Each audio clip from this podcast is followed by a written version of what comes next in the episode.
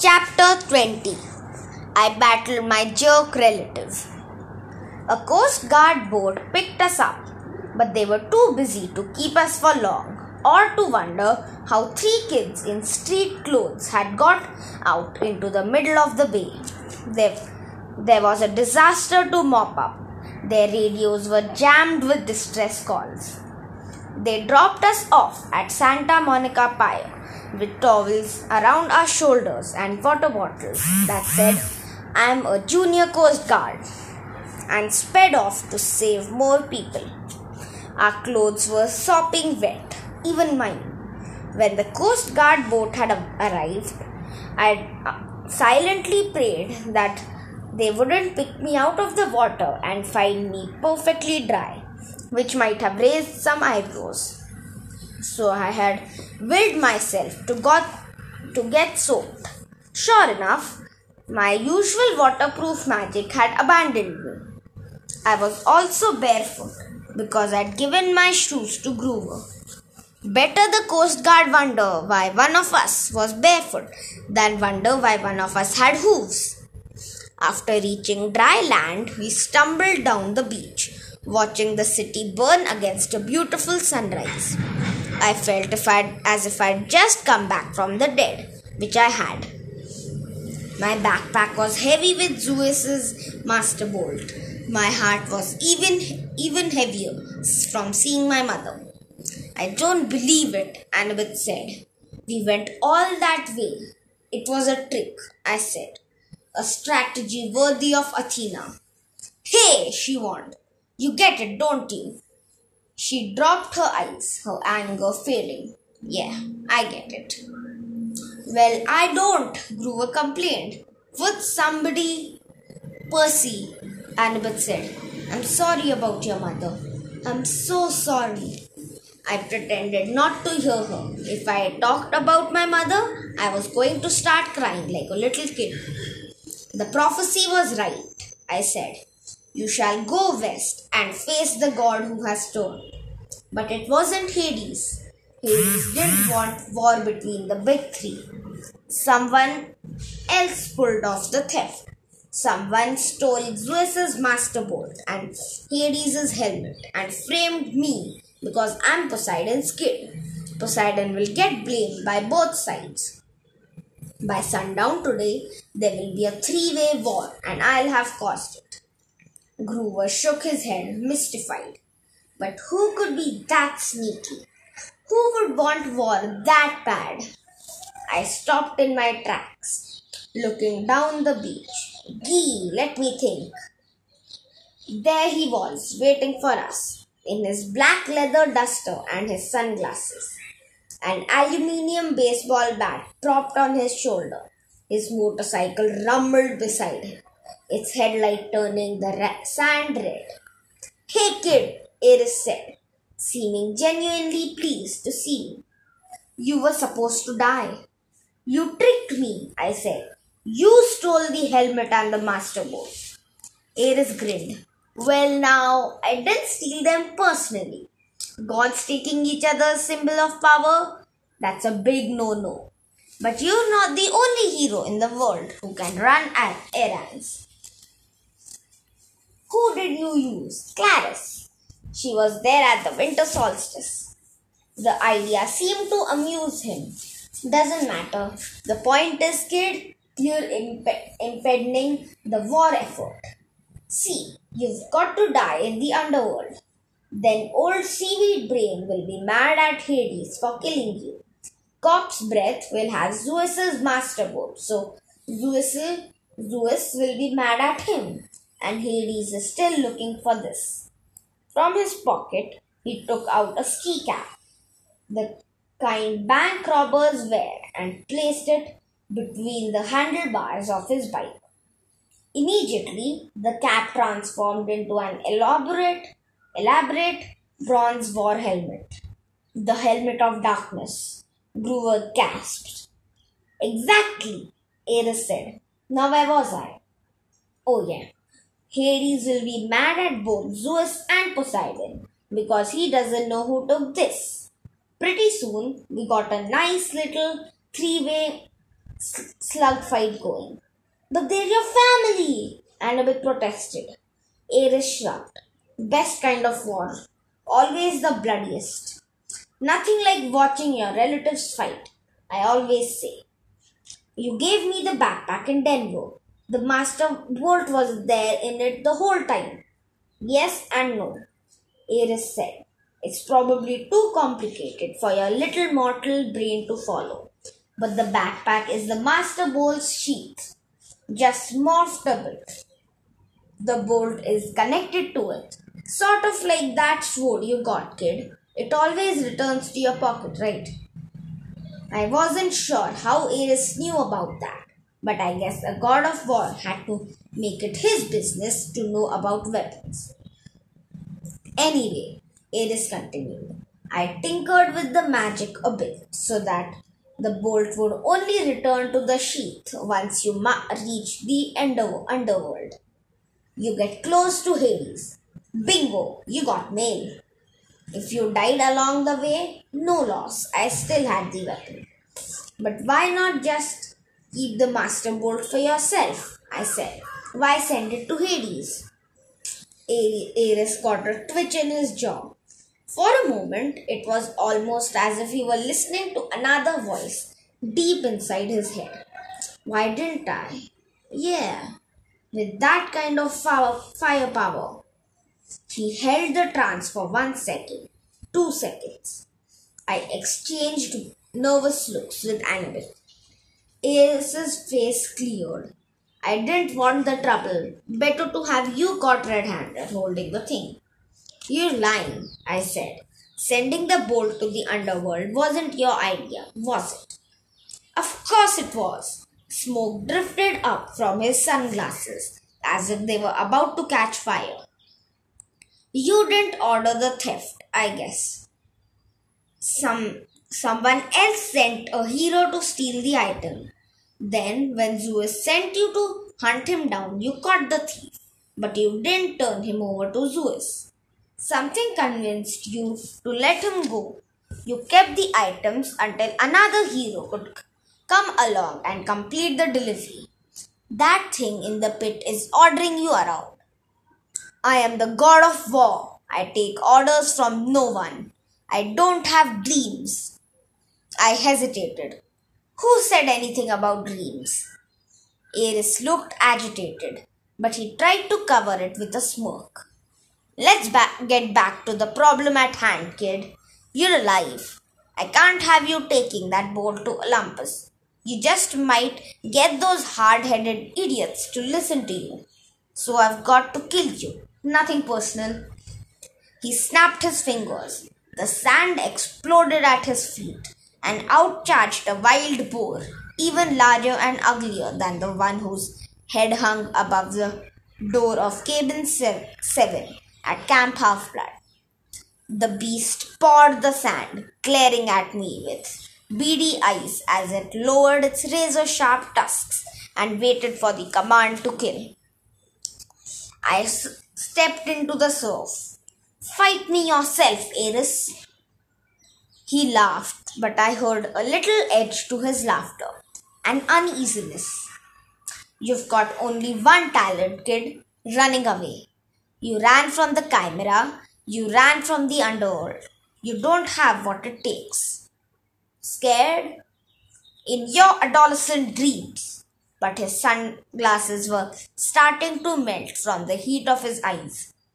No direct involvement. Sorry, kid, you're not at my level. Annabeth said, Percy, run! The giant boar charged. But I was done running from monsters, or Hades, or Ares, or anybody. As the boar rushed me, I uncapped my pen and sidestepped. Riptide appeared in my hands. I slashed upwards. The boar severed right tusk fell at my feet, while the disoriented animal charged into the sea. I shouted, Wave! Immediately, a wave surged up from nowhere and engulfed the boar, wrapping around it like a blanket. The beast squealed once in terror, then it was gone, swallowed by the sea. I turned back to Ares. "Are you going to fight me now?" I asked. "Or are you going to hide behind another pet fig?" Ares's face was purple with rage. "Watch it, kid. I could turn you into a cockroach," I said, "or a tapeworm." "Yeah, I'm sure that will save you from getting your ungodly hide whipped, wouldn't it?" Flames danced along the top of his glasses. "Oh man, you are really asking to be smashed into a grease spot. If I lose, turn me into anything you want. Take the bolt. If I win, the helmet and the bolt are mine, and you have to go away." Ares sneered. He swung the baseball bat off his shoulder. "How would you like to get smashed? Classic or modern?" I showed him my sword. "That's cool, dead boy," he said.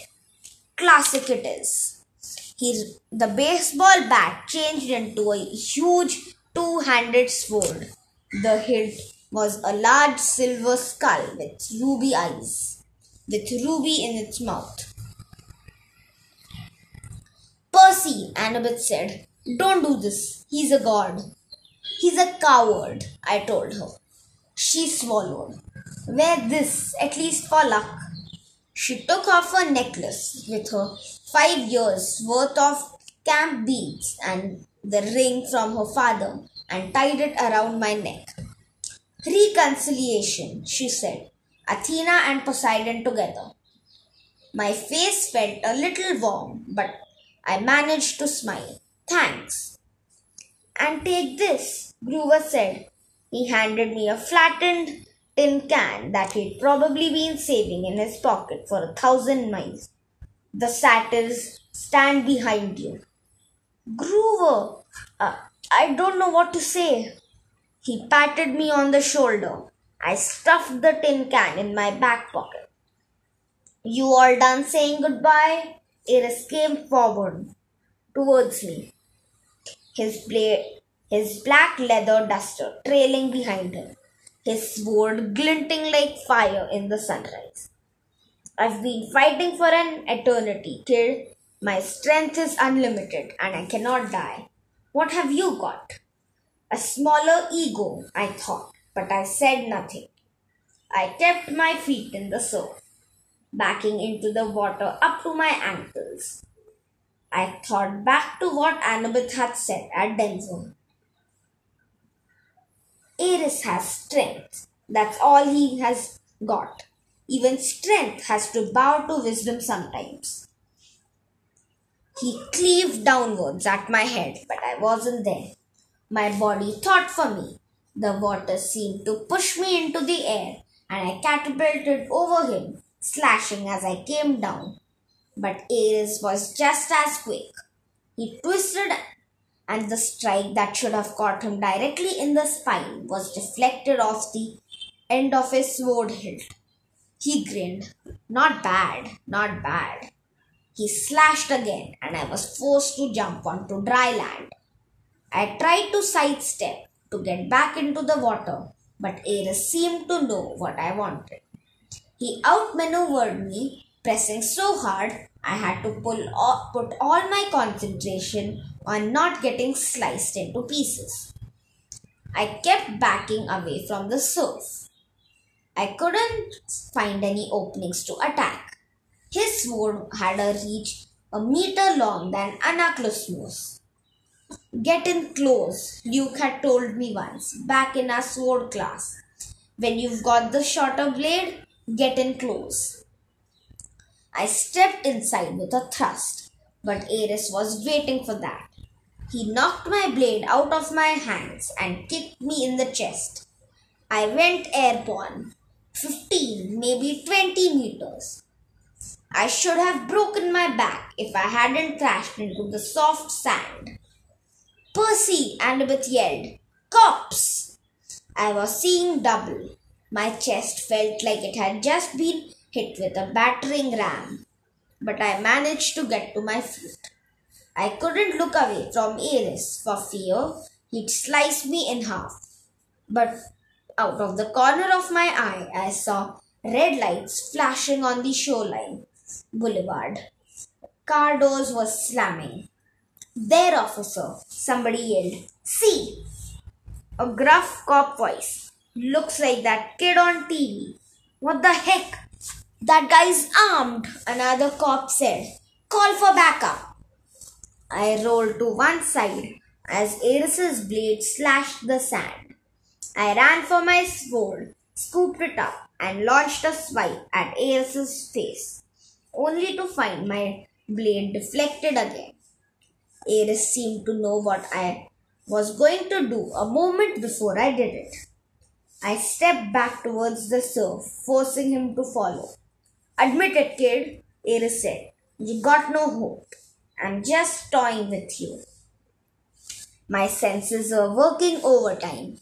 I now understood what Annabeth had said about ADHD keeping you alive in battle.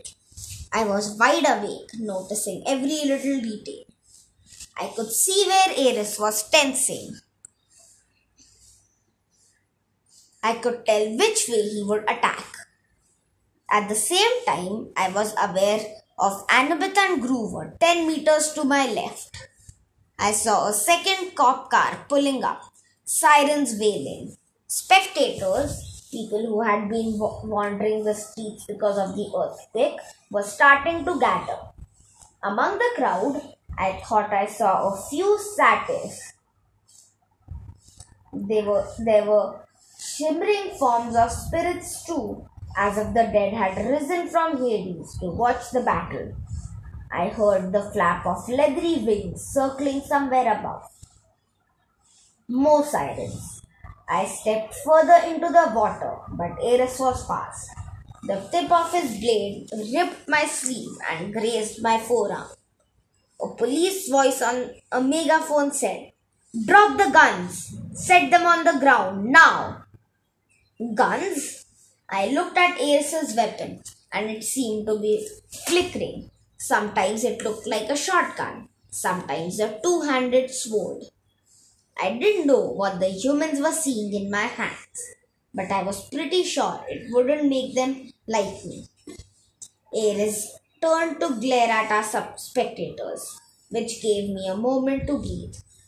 There were 5 police cars now, and a line of officers crouching behind them, pistols trained on us.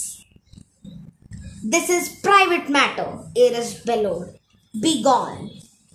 He swept his hand, and a wall of red flame rolled across the patrol cars. The police barely had time to dive for cover before their vehicles exploded. The crowd behind them scattered, screaming. Ares roared with laughter. "Now, little hero, let's add you to the barbecue." He slashed. I deflected his blade, and I got close enough to strike. I tried to fake him out with a feint, but my blow was knocked aside. The waves were hitting me in the back now. Ares was up to his thighs, wading in after me. I felt the rhythm of the sea, the waves growing larger as the tide rolled in. And suddenly I had an idea. Little waves, I thought, and the water behind me seemed to recede. I was holding back the tide by force of wind, but tension was building, like carbonation behind a cork. Ares came towards me, grinning confidently. I lowered my blade as if I were too exhausted to go on. "Wait for it," I told the sea. The pressure now was almost lifting me off my feet. Ares raised his sword. I released the tide and jumped, rocketing straight over Ares on a wave. A 2-meter wall of waves smashed him full in the face, leaving him cursing and sputtering with a mouthful of seaweed. I landed behind him with a splash and feinted towards his head, as I'd done before. He turned in time to raise his sword, but this time he was disoriented. He couldn't anticipate the trick. I changed direction, lunged to the side and stabbed Riptide straight down into the water, sending the point through the god's heel.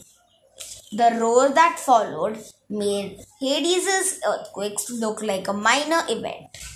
The very sea was blasted from Ares, leaving a wet circle of sand 15 meters wide. Ichor, the golden blood of gods, was flowing out of the gash in the war god's boot. The expression on his face was beyond hatred.